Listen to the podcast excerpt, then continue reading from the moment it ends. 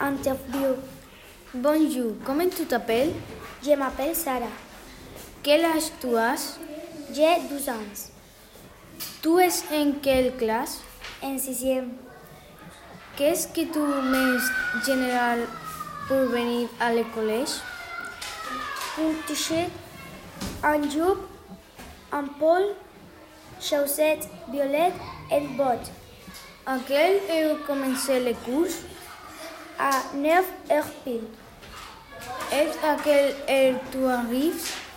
À 8 heures 5. Comment tu vas à l'école? En bus? Oui, en bus. Com- Comment s'appelle ton meilleur ou compagne Paulin, Clément, Gwen, Emily, Laurent.